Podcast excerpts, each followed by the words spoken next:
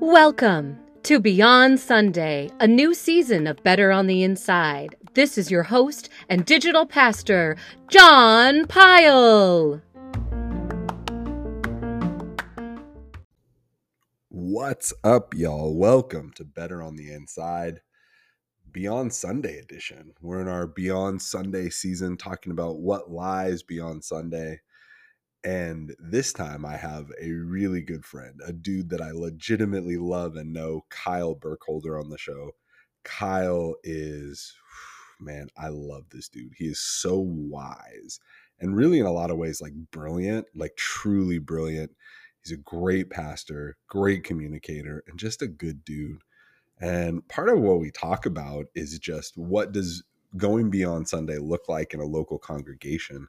I met Kyle here when in San Antonio when we were here together. We went to seminary. I cover a little bit of that in the pod, and we knew each other. But he moved to Ohio, and he's a lead pastor at the church that he's at, or just pastor, as he would have us say, um, at the church that he's at there, and, and taking a real community approach. And so, uh, moving from a more mega church kind of environment to a much more almost parish kind of model of congregation I think Kyle has a lot to share that's really interesting around some of the concepts like community and relationship and humanity and imagination. And I just, and I love any chance I get to talk to Kyle. And so this is a really good one to listen to. And Kyle is just a, a dude, man, just a great, brilliant, wonderful dude.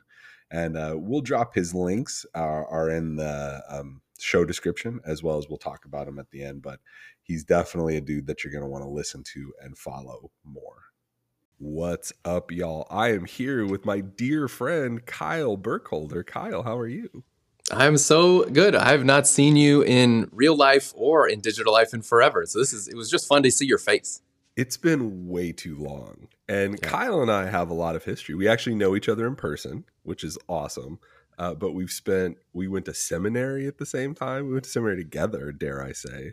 Yeah. We, we were in San Antonio together for a long time, and you are just a rad dude who I love keeping up with.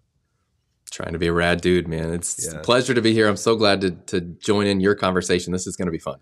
And now you are are you the lead pastor, senior pastor? What's your, how do you how are you doing the title? You're not a big title guy.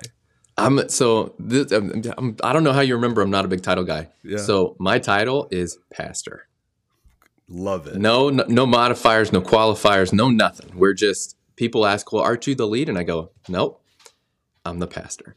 Mm. And you know, we're elder led church, so I'm one of we got elders, but we're all the same. So yeah. I go, "Well, I'm not that special. Just call me Kyle." Love it. Love it. Just just Kyle. Uh, that's it. That's wonderful. I remember a lot about you because you're a very unique person. You also were the one that described, and I talked to Mike Sharrow about this a couple weeks ago. You described me as a collector of puzzle pieces and okay. people. Of like yes. you collect people like puzzle pieces and you find where they go, and I'm like, that's a really helpful metaphor. Thank you. I mean, have you got the puzzle finished yet? Is the question. Oh no. Well, that's that's the eulogy you can give at my funeral of going, the puzzle is now finished. Got it. Got it. No, I mean it's you. It's been you forever. You're a, you're a curator and a cultivator and all those things. So it's it's it's fun to watch you work, and then even seeing who you talk to is this interesting. You know, it's it's like I'm hunting a serial killer, and I got the red thread on the wall. But you start with start with John, and you can get just about anywhere because there's no avenue or alley he hasn't walked down to meet who's down there.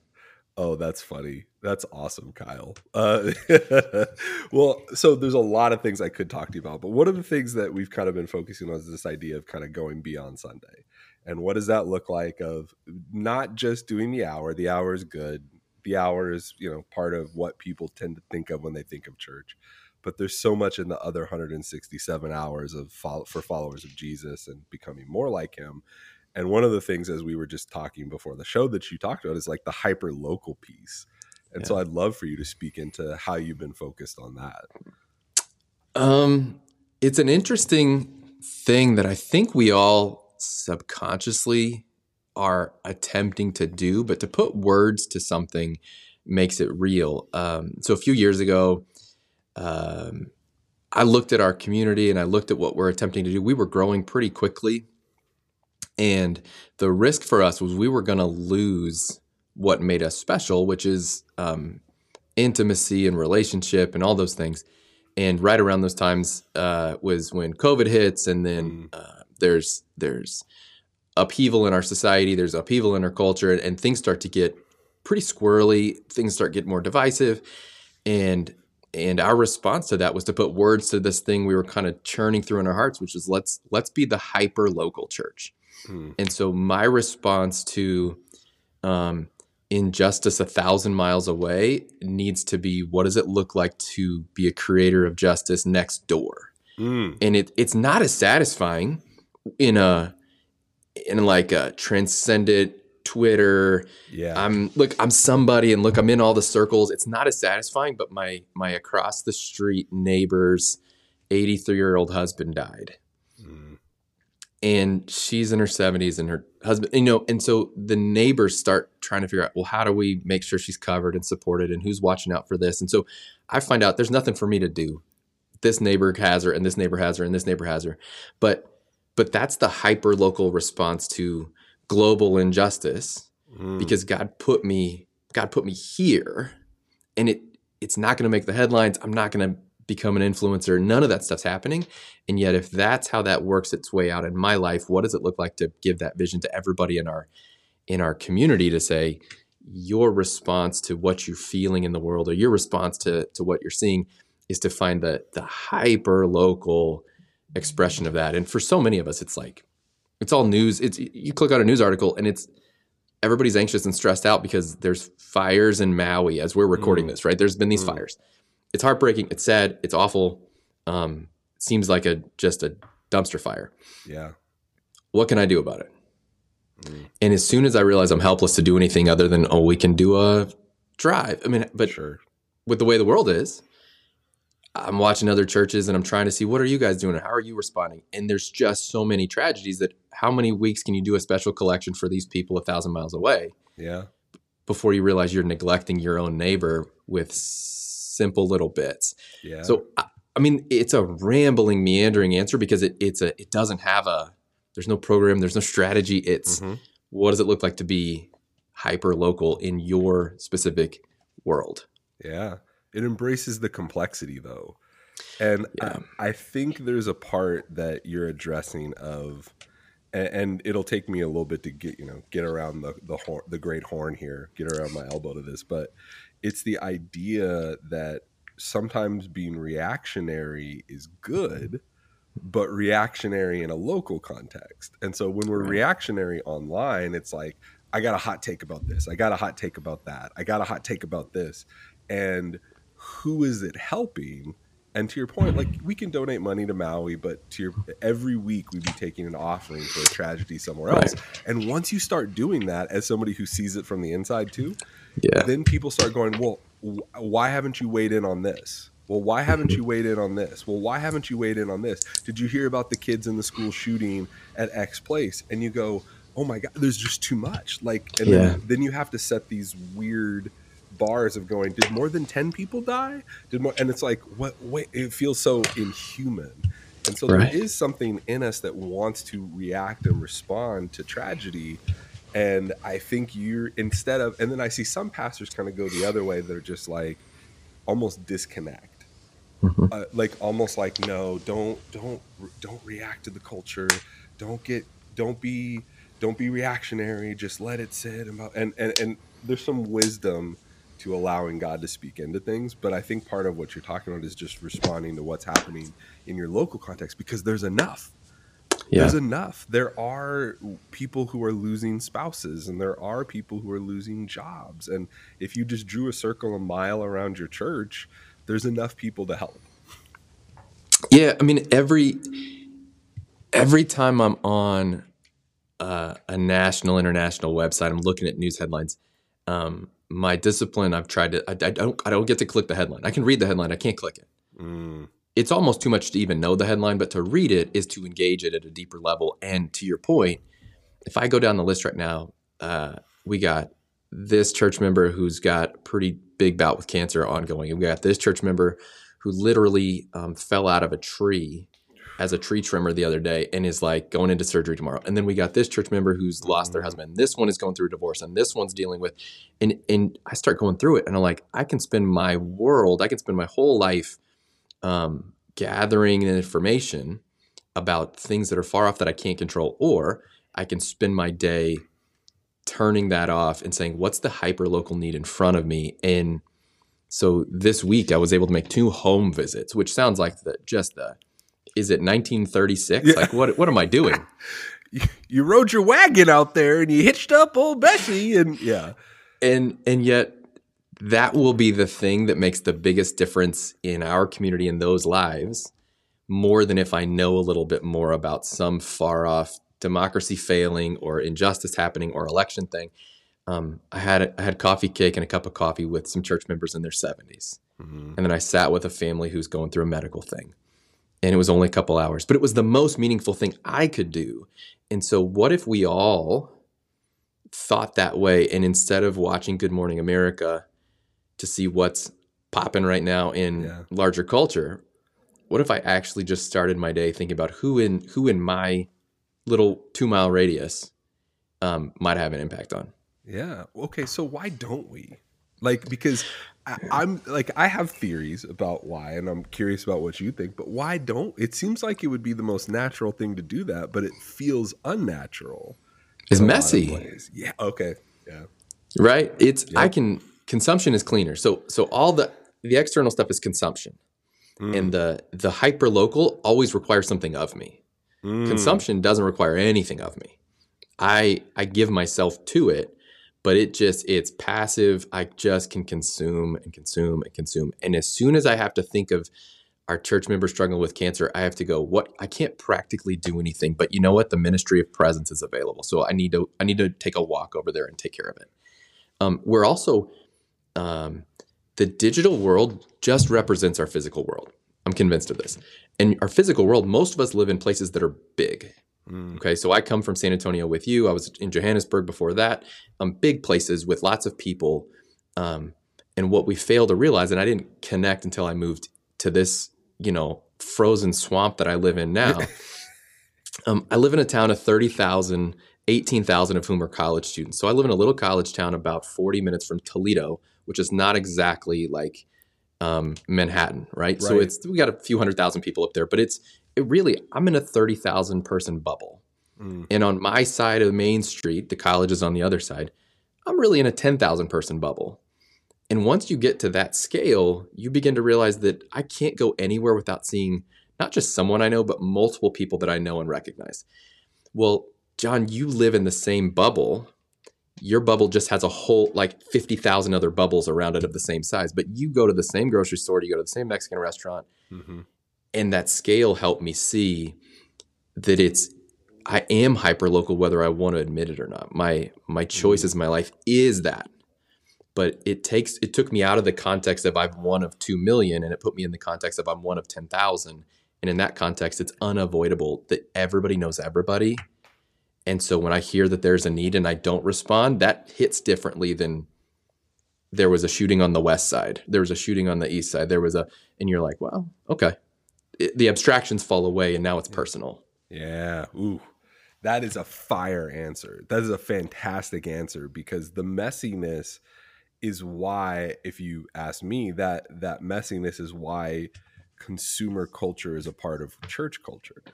And so we've kind of set churches up to be houses of consumption of I sit, and that's part of the whole Beyond Sunday thing, right? I sit for an hour a week, maybe, probably an hour every like third week, depending on your yeah. context, right? And I receive what I need and then I go. And mm-hmm. whether it makes an impact or not is up to me. And there's this kind of consumptive quality of what we're thinking of. And, and I don't think we understand the depth to which it goes in our lives until we're confronted with something like this and it's like ooh that's real messy to get our hands on when person x is struggling with you know whatever it might be we hear about a messy divorce we hear about a child that's sick we hear about a school shooting that's local we hear about eh, go go down the line. Uh, you know, I was talking to somebody the other day whose grandson is was 16 and was involved in a murder and is being tried as an adult. Right, like these are the messy things where you just go, I don't know. There's nothing to consume. The, right. but the only value is not in my consumption. You said presence, which is great. And in some ways, presence is kind of the opposite of consumption in that it's like the mid, it's like I'm just there. I'm not trying to take anything and I might not be able to give anything except myself. I'm just there. Hmm. Mm. No, I mean, it, it, what else do I have? Yeah. I can't cure, I can't cure the cancer. I can't solve the crime. I can't, I can simply be, it's the ministry of presence, and that requires proximity. So the thing we've lost in the digital world is proximity. Mm. The thing we lose in the it lose in the consumptive world is proximity. Yeah. So unless I'm in proximity, physical proximity to another person, I can't actually provide comfort, ministry of presence. None of those needs ever get met because I I can send you a note across the country. I can text you some encouragement, and it's like okay. Um, but it's different than in your time of need. You know, everybody's been through something. When we go through difficult things, that's the moment of truth. Hmm. Um, how many people actually responded in real physical ways? Yeah. So there's someone in my community group. Okay, we got these community groups. My community group had a baby, had a meal train, standard issue protocol. Mm-hmm. I took him a meal. At the end of it, she said, "You know what? I don't want to complain because it was real nice that people were sweet to us. But first, our meal train didn't fill up. And second, some of the people who signed up didn't bring a meal. And mm. so hmm. she goes, I felt kind of neglected. And I don't mean that as, as ungrateful. And I said, okay, well, this is somebody who's on our church staff, well connected in the pastor's community group. And she said, I just didn't feel like we were really well loved. Yeah. And and I thought that's a problem of proximity. That's a problem of of we're not we're not hyper local enough mm. that we couldn't accomplish eight meals for the family with a new baby. You know, it was just yeah. like, well, what are you gonna do? Um, and you'll feel it in your own life. I feel it in my life when something goes down.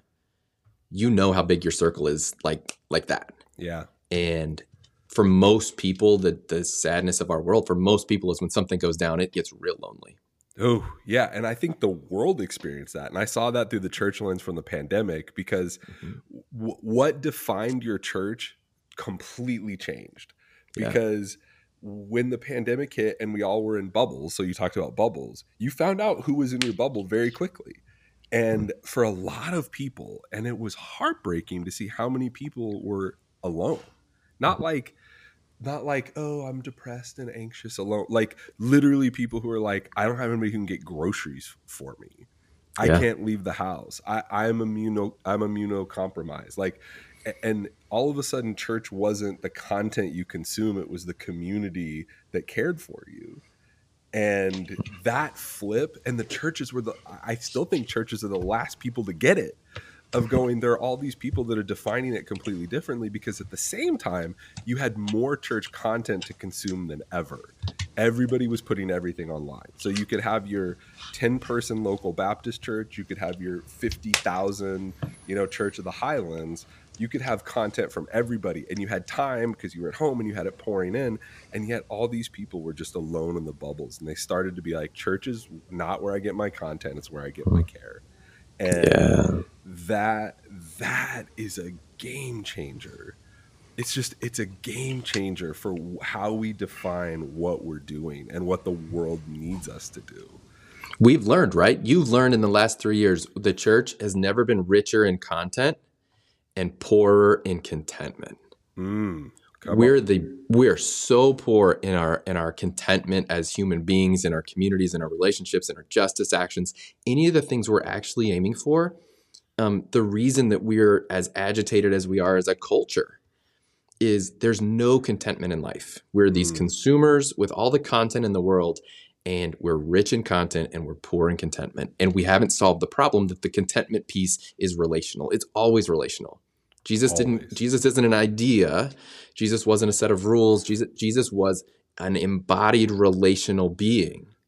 And the second we get our faith separated mm. from embodied relational beings, it doesn't connect anymore. Now it's an idea. It's a mantra. So that's that's the whole thing is is you you run back to the New Testament. You just go, what did it look like? It looked like Jesus in relational, hyper local relational time with human beings doing life. Well, you can't find you, you can't find contentment outside of investment of yourself. And I think we've been trying, and I think so many senior pastor roles and lead pastor roles are how can I have the most impact without giving any of myself? and how can I spread this impact and do the most and its efficiency and it's all mm-hmm. these things where contentment is something completely different.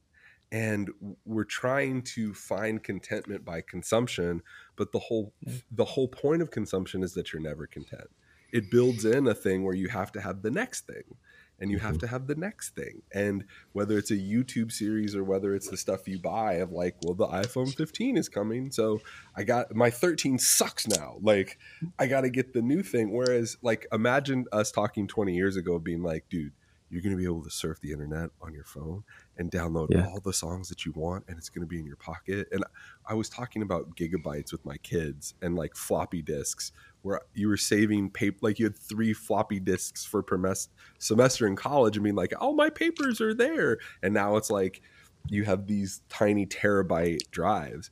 And, yeah. but the point of consumption is that you can never be content. And so we've been hiding we hide ourselves. And that's really part of as i'm reading the gospels now that's part of the radical piece of jesus is that he really didn't hide himself and he really could have. Like he really could have just done miracles. Hmm. and but he wasn't satisfied with that. And the people and, and, he even has that whole speech of like they're coming because of what i'm doing for them. And but it wasn't in a like mean or nasty sense. It's just like that's how i can relate to the people. But what he really like part of his ministry was what he did with the 12 and what he did close up with the Samaritan woman and the woman who's pouring perfume on his feet and the Pharisees and Zacchaeus and all these close up moments where he's risking something. Yeah. Oh. Yeah. He well, I mean, when did Jesus ever try to scale his ministry? And I mean, you want to you want to be the church, you want to be the American church figuring out where are we going wrong. Show me where Jesus said, "Now we got to scale this, guys." Mm. How do we mm. get wider reach? And it just never. And so, so let's say something controversial. So I was a former missionary in South Africa for multiple years. I was a missions pastor, sending people all over the world through a Southern Baptist affiliated church. Missions aren't wrong. Global missions are fine. Missionaries are good. The local church is so much better at sending people around the world than they are at sending people next door because it's it's so much less messy. And it's a crime. Mm. We are so good at saying, I'll sign up to go to Guatemala, I'll sign up to go to Ghana, I'll sign up to go to wherever, and I'll take the gospel with me. Mm. Will you do it next door?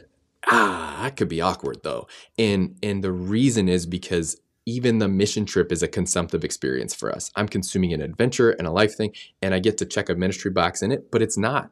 It's not what we were designed for. And when Jesus said, Jerusalem, Judea, Samaria, and the uttermost yeah. parts. The uttermost parts were like if you were in San Antonio, where you are, the uttermost parts was like maybe the Houston suburbs. Is as right. far as you could get. right. That was it. There, I mean, and I get that we've extrapolated and the world's bigger and we have access, and so there's nothing wrong with that stuff. But when we um, when we make the choice to be these global ambassadors of if I can get my content on YouTube and then it can get you know to the farthest reaches of the earth, then I'm I'm fulfilling the Great Commission in some way. And he's like, yeah. no man, make a disciple and you're not making disciples 10,000 miles away. You're making them 10 feet away, 10 minutes away, you know, 10 steps at a time. And I, we're just, we're so confused because we're so afraid of the mess and we worship comfort more than we think. And it's, I sound like I'm down on it. It's so good when we click though, because then we go, wait a minute, what's the magic? So people come to our church and think, what is the magic? What is different here? Yeah. And I said, well, a bunch of hippies started a church 50 years ago and they're all still here and friends. Yeah. And so you're seeing that this is what a family looks like and it's super messy and we're going to let you down. But if you want in on it, we want you in on it. And people are like, "Oh, I mean, that's a different pitch." And I'm like, "Yeah, yeah here here goes."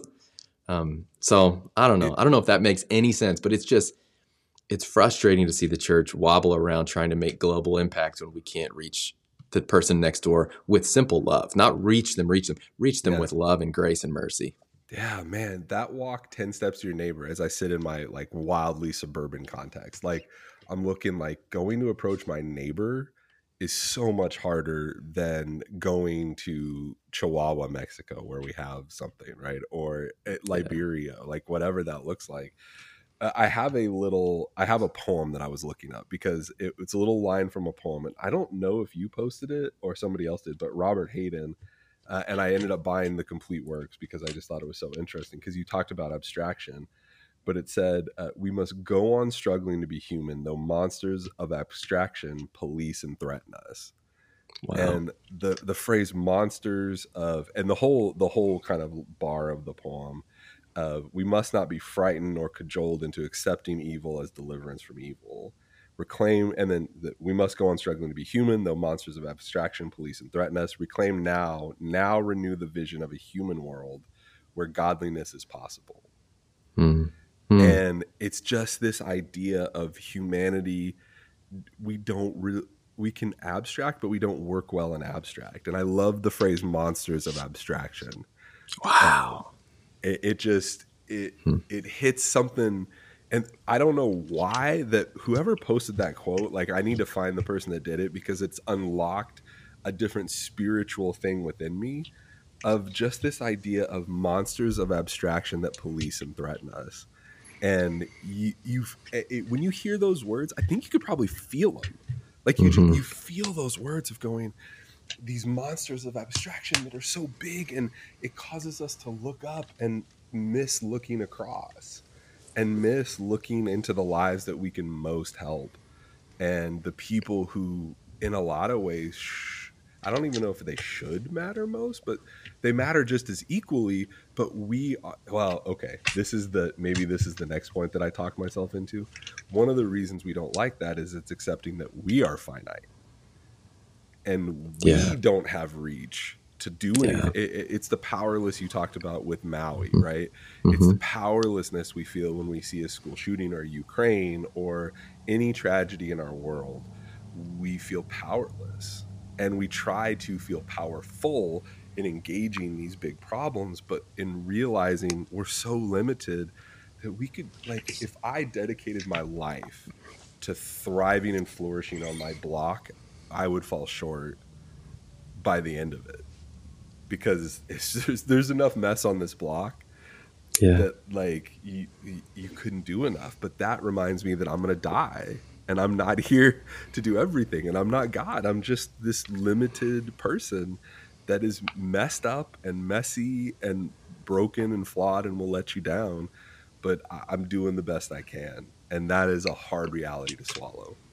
Yeah, you're gonna die and you can't choose when and nothing that you do uh, matt chandler once preached a sermon early 2000s I, I heard it and it just knocked my socks off and he he challenged everybody in his congregation to name to to what to to name their great grandfather's first name mm.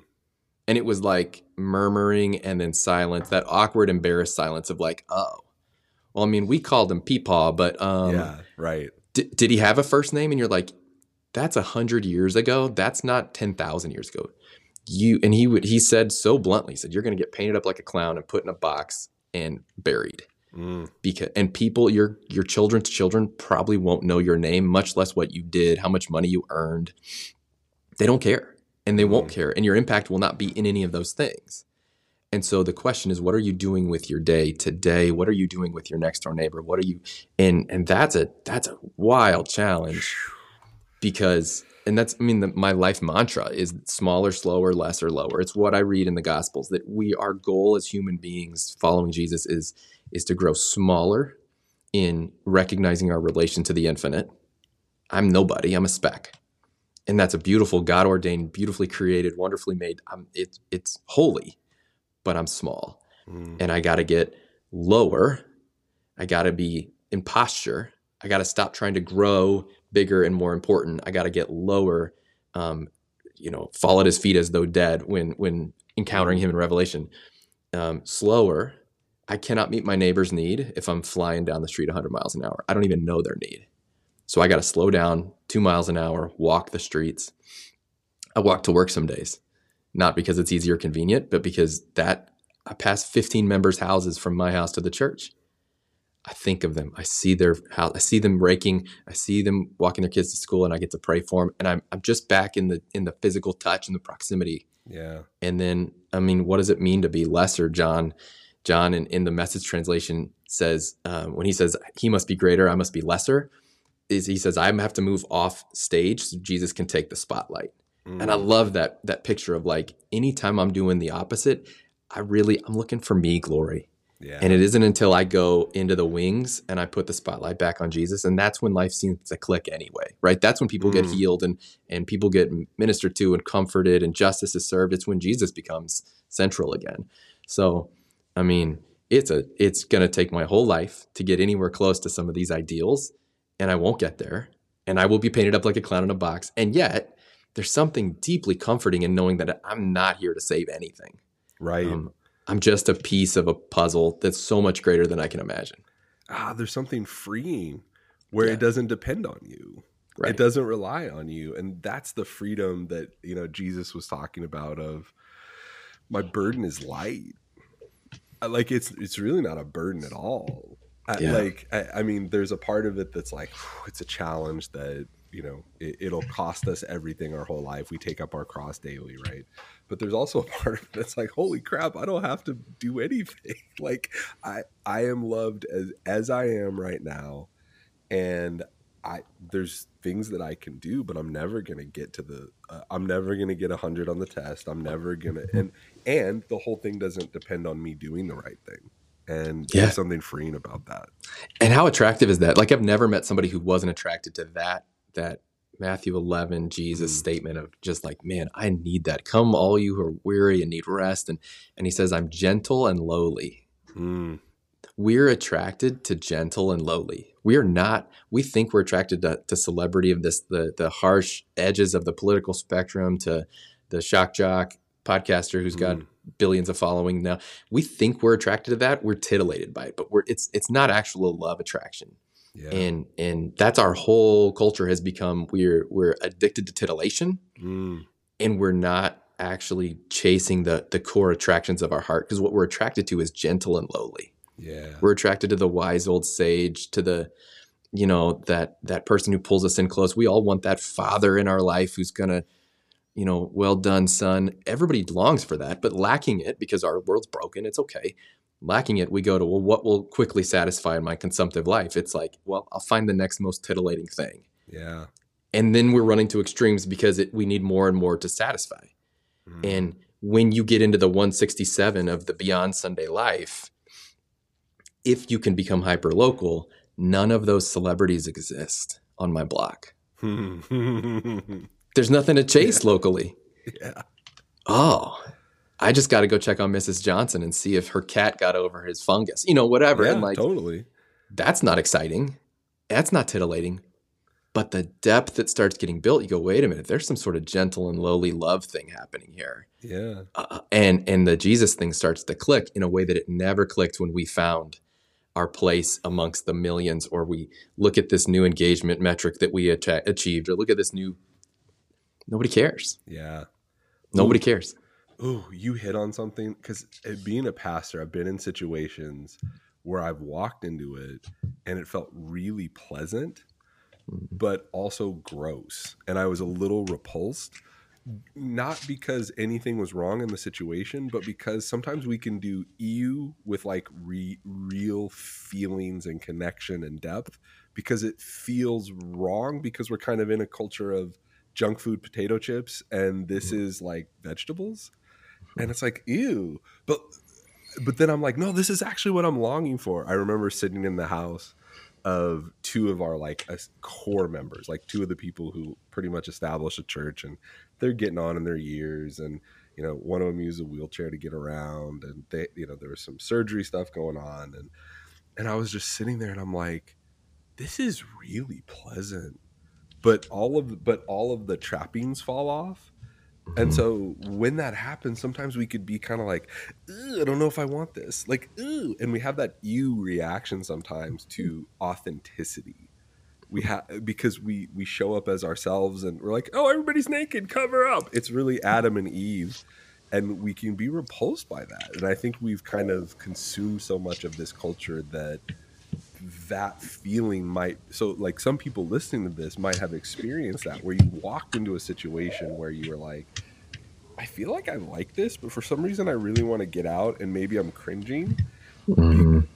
and that's actually what we go toward not what we run away from hmm hmm i mean it's it's it's it's actual honeymoon versus idealized honeymoon Right. I mean, you, you, you using naked is yeah. just, it's it. It's why we want to consume sex in any way other than in real life. You know, the mm. generational, like, less sex than ever. Why? Because yeah. it's vulnerable. It's awkward. Yeah. And, and if I can consume it with my, myself protected and someone else digitized, that's easier. And you talk to any newlywed couple and they, they had these big ideas that we're going to, Cancun and it's gonna just be a party. And you're like, how did it go? And like, it got pretty awkward. And then this we kind of fumbled through some stuff, and it right. you know wasn't it wasn't all fireworks like I thought. And then you talk to that same couple if they're 50 years together, they go, yeah, it got better as we went because we got more vulnerable and more intimate, and and the nudity stopped being about the consumptive and it started to being about the the the collective, Ooh. and that's wild. But you ask people, we got these people in our church, 50, 60 year married and they're like, yeah, it's better now. Like mm. the intimacy, even though it's less frequent, it's better and it's richer because it's authentic and it's true and it's no longer about the titillation. Now it's about the deep connection that we've forged. And it's yeah. like, what does that look like for somebody chasing Jesus or chasing faith or people that have been burned by the church mm. to go, it isn't that the, the, my experience of Jesus was off. It's that my the reflection of Jesus that they found in the church was off, and it will always be off. Mm-hmm. You know, when people join our church, I say you are joining a collection of sinners, you know, that have been called saints, but we're working it out, and it's a mess. Yeah. Yeah. Um, so how can we as people keep our eyes on the the true thing, and then learn to find grace like Jesus did for when the church, when church people, when Christians get sideways on stuff because we will. So how do we how do we navigate that together? Yeah, and how do we get naked again?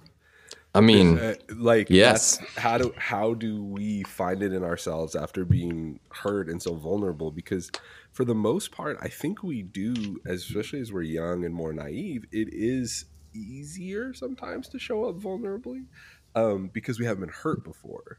And then once we get hurt it starts to get a lot harder to show up vulnerably and show up in in authenticity. And i think this generation especially being raised and my wife's a high school teacher so i get to see like the younger people like that like they get so like they're attracted to but also like a little weirded out by authentic kind of things where somebody shares how they're really feeling and it, might like shut down a room because it's like it's attractive in the sense that it pulls people in, and they might be like, "Ooh, no, I want to post a meme about it." Like, yeah, uh, but and it's not their fault, so I don't want to make it seem like I'm dumping on the generation. Like, this is just what we've created. This is the world we've created.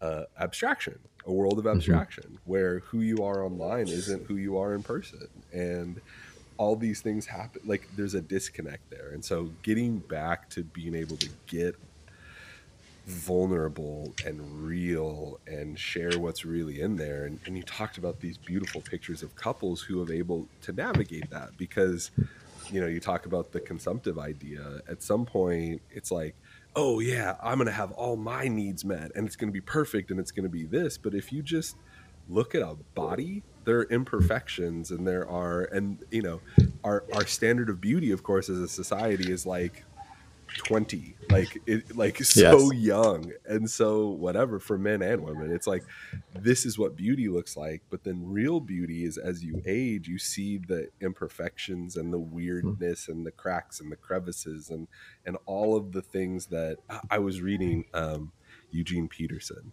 and what who, who's awesome yeah uh and he was talking about how somebody made art of everyday household objects just by zooming in on a mm. fork, zooming in, and he's like, the most beautiful thing was the Brillo pad. That's the thing you stuff under the sink. And when you zoom in on something, you see its beauty. And that is so much of what we're talking about because abstraction is zooming out and zooming yeah. in on something is when you start to see the beauty of the neighbor with the cat fungus. And then there's little milo the cat. And you're like i love milo the cat. He's weird and he bites me but like i've developed an affection for this weird little guy because i can see him up close and i see the beauty in that. Because you know him. Yeah. Because you know him. And and we only have relationship with with God through the knowledge, the knowing, not the head knowledge, the knowing of Jesus and the, the being known by Jesus. Mm. Knew us in our darkest place and then called us in anyway. Yeah. And the idea that we're going to achieve that with others in some other way is just bananas. Mm. I'm not going to be able to love someone well unless I know them. And not I know what they posted on Facebook. I know them because it's never the same thing and and so our whole society is a risk averse society. And so when you're talking about why do, you know young people are more vulnerable they got less to lose. But if you're 35 and married and you got two kids and you have to admit your porn habit it's different than when you're 19 and everybody around you's got one too. When you're 35 you're like this could cost me. Yeah. I'll just stay in the club i just be a little less authentic. I'll just and and that becomes our our thing. And so once you build up enough of those bricks of falsehood mm. then vulnerability it doesn't exist anymore because it can't exist anymore because i got too much to lose. And it's only when we get small enough to realize we've lost it all anyway when you know eugene peterson you bring him up what is he says all of life is learning how to die. Mm. that's one of my favorite quotes of mine. All of life is learning how to die because we are to die to self and become alive in christ. And so only as i die and i realize i have nothing to lose because i have nothing other than christ only in that space do i find true freedom to live out life, to actually live the embodied life of grace and beauty and love. And and and so when we're building self, we're always gaining more to lose. When mm. we're dying to self, we're always offloading those things. And so now risk and vulnerability don't exist in a in a in a terrifying way. They exist in a beautiful way because I can risk it all because I'm secure. Mm. I can be mm. vulnerable because I got nothing left to lose. Wow. I can't lose what I've got because I don't have anything left but Jesus. Yeah. And so people at the end of their rope are incredible people, right? Right. You, right. Those are the best people when they're like, yeah, I'm, I'm at the, I'm totally authentic and vulnerable. People that are on their deathbed are beautifully generous and vulnerable people. They got nothing left to lose. Yeah. And we've cobbled together these lives we're so terrified of letting go of. And all of life is learning how to die. Mm. Golly, that's a good point. Because once you get to the place of that, like, it, it, reminds me of Office Space, right? And a movie that we've talked about before, where it's just like once Peterman is not worried about losing that job, they're like, "Hey, we want to promote you," and we want yeah. because people are there's something about the security that comes from that. Oh, that's really cool. And that's why a marriage of 50 years is so beautiful. Even though they're they can fight like cats and dogs and they can get after each other, there's a security there because each is now fully themselves. Because mm. guess what, man, we're we're in this. I've accepted you fully, you've accepted me fully, and you can't go out anywhere. You're you're not getting out of here. Yeah. And and all of a sudden, there's a beauty in that honesty that comes in. In I've got nothing left to lose. We're just we're this is a commitment. We're in. Yeah. Oh man, that's so good, and also why it's so tragic, and I think so painful when people are accepted for the mask that they put on and not for who they are. And so when I think of marriages and working with a lot of marriages is a lot of times people come to a point and it's husbands and wives. They come to a point where the person has fallen in love with who they have presented themselves to be. And at some point the real self has to come out. It just has to. And when that comes out, there's almost a pain of you don't really love me and yeah. even though you're the you're the person that was putting forward this false self even though you were that person there's a hurt of well you can never really love the real me and who that it's, is. wow tragic the best job interview uh, advice i ever got was get fired in the interview mm. it said be so yourself that they'll choose not to hire you in the interview as opposed to people always go, "What do you think they want to hear? What are they looking for? How do I how do I tailor myself to this job?" Yeah. And the same is true. So you can you can present yourself as exactly who they need, and then when right. your true self shows up, they go, "Well, this isn't working out for us. I wonder why." Right. And the same is true in in premarital counseling. I go, you guys have to break up now. Mm. Get to the end of this thing. Why would we break up? We're going to break up because actually, if you really knew this about me, you'd reject me. And if we can get all that stuff out, then we're in the best space ever because you're choosing each other for the fullness of who you are, warts included, yeah. as opposed to trying to be perfect to win your heart so that when we get two years down the road, when we hit tragedy, when I get bored, um, you're going to see the real me and then we'll split. And it's like, I just goes, just break up now, yeah. get it all out. And if it's not going to work, it's not going to work. And if you can get through now, when you're full vulnerability and total honesty, well, then I'm not worried about 10 years from now. We'll get through that. Right. But get fired in the interview. Oh, that's so good because there's magic to just kind of being like, yeah, man, this is who I am. And this is what it, or coming to the end of your rope, like you talked about. There's no couple that will make more progress in their marriage than the couple that goes, it's this or it's over. That like yeah. we, we got nothing else to give. We got nothing. There's no hiding. There's no anything. And all of a sudden, there's this freedom and this magic that comes of being at the end of your rope. And part of your advice that's great about getting fired in the interview is starting at the end, right? Starting yeah. with nothing to protect, starting with yeah. this is who I am. And but here's the thing that creates such security in people. I had a mm. boss who I could not disagree with more on so many different things, but he was always himself. And there's a hmm. security in that of going, I know what you're going to do. I'm gonna, I'm going to argue with you about it. I'm going to disagree with you about it, but I know what you're going to do because I know it's the I know what dad is coming home, right? Mm-hmm. And one of the mm-hmm. greatest gifts you can give to your children is being the same person every day so that they're not like is okay is mean dad coming home or is nice dad coming home and you get these like crazy swings and that makes people feel very insecure so there's there's a ton of security in just being the fullness of yourself and taking up that space but that's really hard for people to do it is. It's the chief source of our anxiety. I, always talk about we live a disintegrated life. So integrity means I am who I am in every situation, right? Yeah when we're not, we live a disintegrated life. We lack integrity. And that disintegrated life, what happens to things that are disintegrating? Mm. They are breaking down. And so when yeah. we live that that two pieced, I'm a little bit of this for you and a little this for you, or I'm I'm one way with this kid and I'm one way when you know if I've had a couple drinks and we do this whole life and we live a disintegrated life. We wonder why life feels like it's disintegrating around us, mm. and it's it's us. Yeah. And and so how do you do like you said? How do we get to a, an integrated whole? and that maybe is full circle to like what does it mean to be hyper local man the same people that see me on sunday morning see me at the grocery store see me at the bar see me at the at the little league game yep. i can't be anybody than who i other than who i am i can't subdivide and compartmentalize myself for them mm. uh, ben thompson from uh, uh, Stratechery, he does the Stratechery blog and podcast. Yeah. He, they've they've championed this thing called the touch grass movement, which was started as like a meme almost sure. that tech people were, you know, using as an insult against each other. He goes, I'm actually embracing it. And he his job is digital life and and tech blogging and podcasting. And he says he has a weekly and he lives in Taiwan. He has a weekly cigar club with people in Taiwan with expats. And he calls it touching grass. And everybody he says needs to have this thing because without it, you're a disembodied, you know, digital soul mm. and it's mm. not right. He mm. he doesn't know Jesus.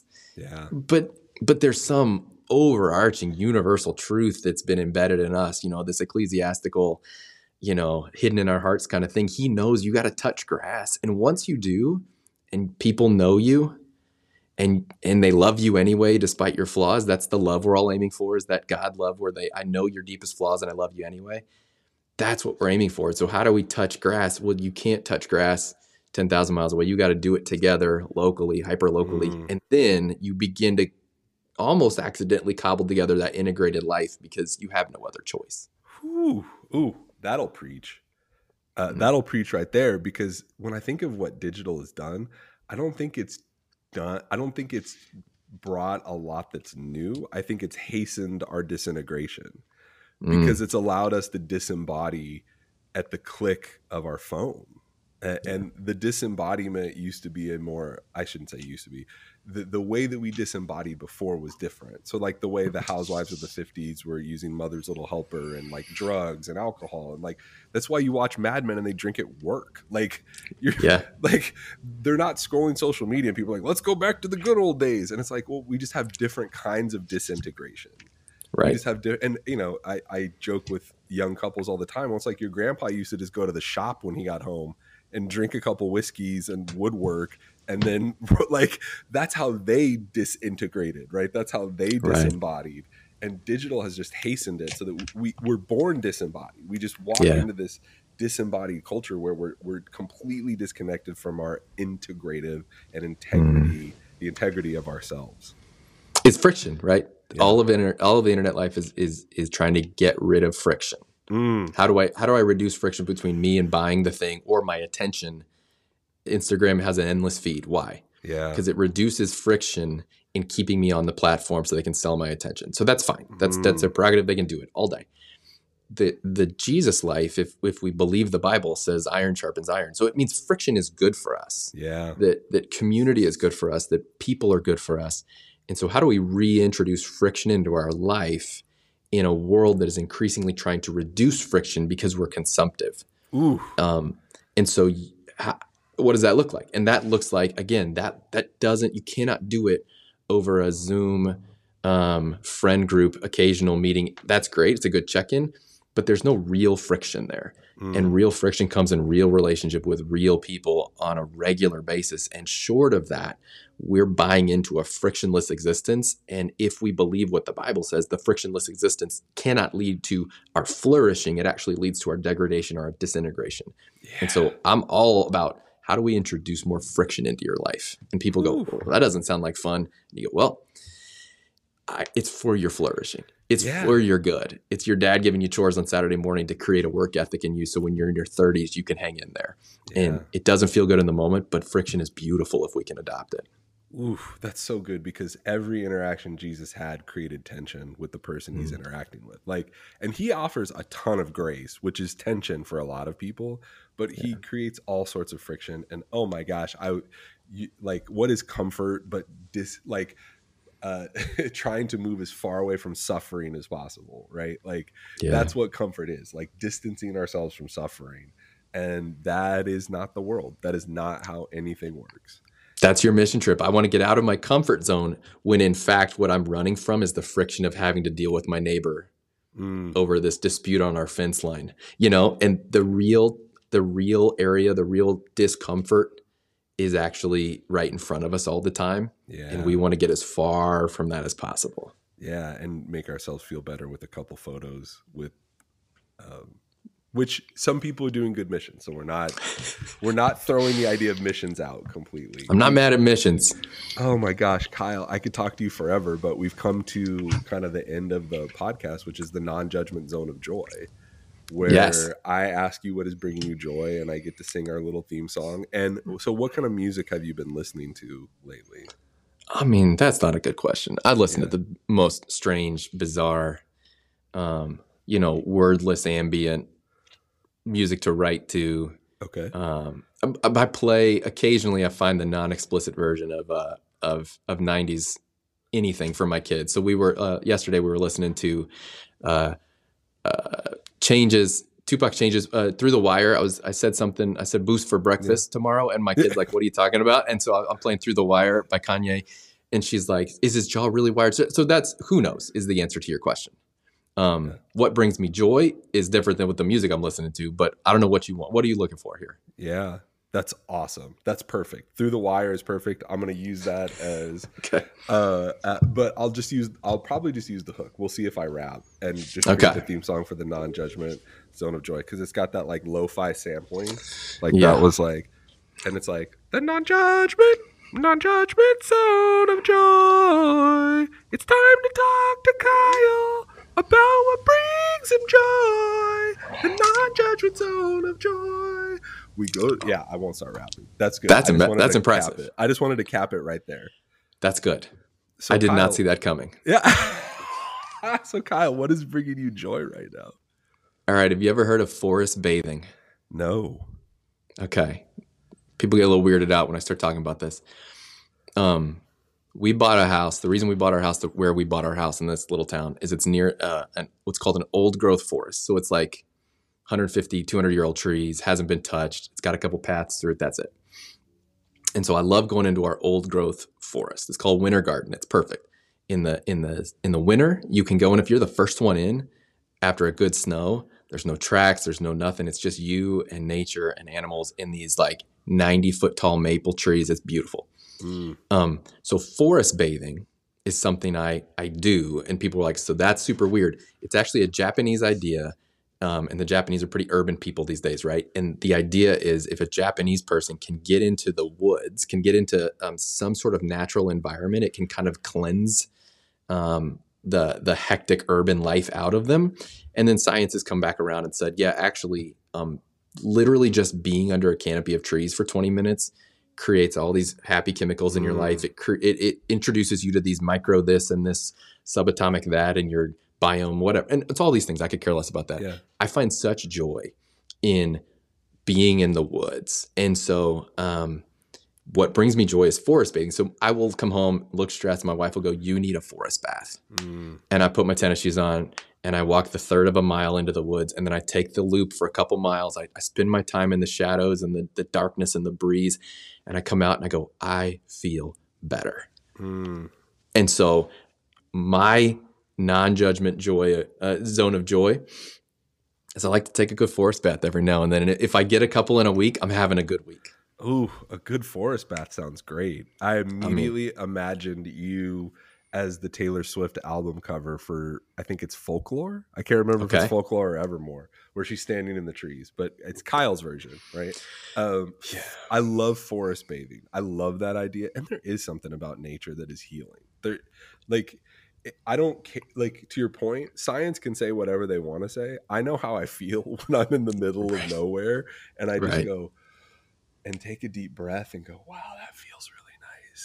And yeah. there's something healing about it. There's healing properties for sure. That's my deal. Japanese is Shinrin Yoku, Shinrin Yoku, but it's forest bath. And anybody who comes to visit me, I moved 1,400 miles from San Antonio, where it is blisteringly hot all the time, into this just crazy climate where it can be negative 10 one day and then in the summer we'll get up hot and humid too and so the forest has seasons and it has change and it it's that reminder to me that like mm. this is a temporary thing whatever you're doing right now what you're going through it's temporary and nature tends to remind us what's true mm. and and the forest tells me that this season is temporary this emotion is temporary this trial is temporary and come back in a couple weeks and the, the leaves are going to be fiery red and come back a few weeks after that and it's blanketed with snow yeah. and and so the beauty of the forest bath is i think god speaks to us through nature i mean bible's pretty clear about that mm-hmm. but if we're actually listening it's not the audible voice it's how small am i this tree's been here for mm. 10 times longer than i've been alive yeah and it's just doing its thing okay i'm tiny take your forest bath reorient your life in the world you're a tiny speck of creation and it's beautiful and that's me through the wire. Oof. That's so good. And I that's just the way it is. uh seasons. I love it. Kyle, thank you so much for joining us, man. This was fantastic. Um, I'll make sure I get any links that you want. I, you're getting smaller, so you might not have any links that you want people to follow. But delete I'll, all the social media. Yeah, love it. I'll I'll I'll put anything that you want, maybe one for your church in there. But thank you for joining. We got to do this again. Thanks, John. This is a joy. Yeah, lovely, man. See you, man. Thank you for listening to me and Kyle chat it up. Oh man, he's such a good dude. I love talking to him, whether we record it or not. And I'm thankful what he talked about friction and kind of the anxiety of the modern age. And man, he dropped some knowledge and some wisdom. Um, it's a gift truly to be able to sit down with people like Kyle and even honestly, even just in the conversation, he embodied a lot of what he talked about. It didn't feel like a nervous or anxious conversation. It really felt like a time to reflect and grow. And I just appreciate that. And I know he creates that for other people, and I'm thankful. Um, his Substack is kylejburkholder.substack.com. That's kylejburkholder.substack.com. I'll put a link on our show notes so that you can be over there and read his great writing um, because he writes just as well as he communicates verbally in what he's doing. You can always check us out at our Substack, beyondsunday.substack.com, or you can subscribe to our Facebook group, Better on the Inside. Just search that on Facebook and you should be able to find us. Hey, thank you everybody for listening. This uh this podcast thing is really cool. I don't know. I just love that I get to do this and that people listen.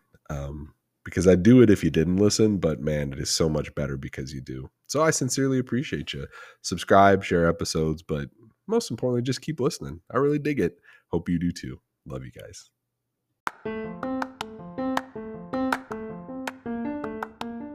Thank you for listening. Please take a moment to hit the subscribe button. You can continue the conversation by subscribing to our Substack, Beyond Sunday, at substack.com.